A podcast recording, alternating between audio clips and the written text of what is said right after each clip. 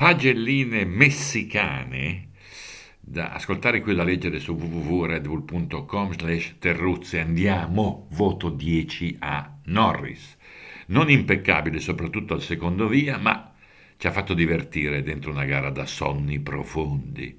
Il sorpasso su Russell ha rianimato il Messico tutto tramortito dagli eventi e dal far finta di essere gasato voto 9 a Ricciardo il sorriso che conquista ci ha riconquistati della serie To, chi si rivede. Intanto contenti per lui e di lui, poi se vogliamo vedere al dettaglio non si vede nulla, un mistero questo brio Alfa Tauri.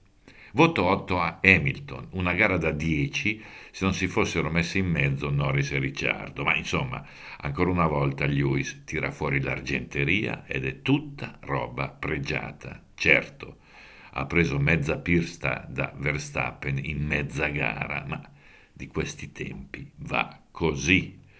Voto 7 a Leclerc. Questa faccenda del partire in pole non si capisce se sia più una consolazione o una frustrazione. Una gara tirata per quanto possibile. Ha scaraventato fuori l'Emiliano Zapata senza volerlo e per questo è uscito dal circuito scortato da Speedy Gonzales. Voto 6 a Hulkenberg. Nel finale è crollato come un pugile suonato, ma sino a quando le gomme hanno tenuto una gran corsa. Voto 5 a Ocon. È un po' tonto? Il sospetto circola ormai con insistenza nel paddock, soprattutto dopo il suo messaggio radio in cui chiedeva di avvisare Hulkenberg dell'imminente sorpasso. La prossima volta chiederà di avvisare Verstappen perché prima o poi lo prende. Oh mamma! Voto 4 a Perez. È bollito? Visto in primo piano, dopo l'ennesimo disastro, pare di sì.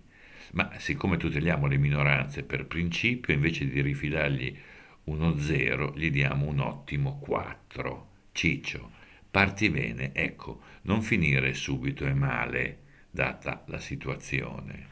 Voto 3 a Russell. Lo spilungone prodigo ha perso l'orientamento e prende paghe un po' troppo cospicue dal suo compagnuccio anziano.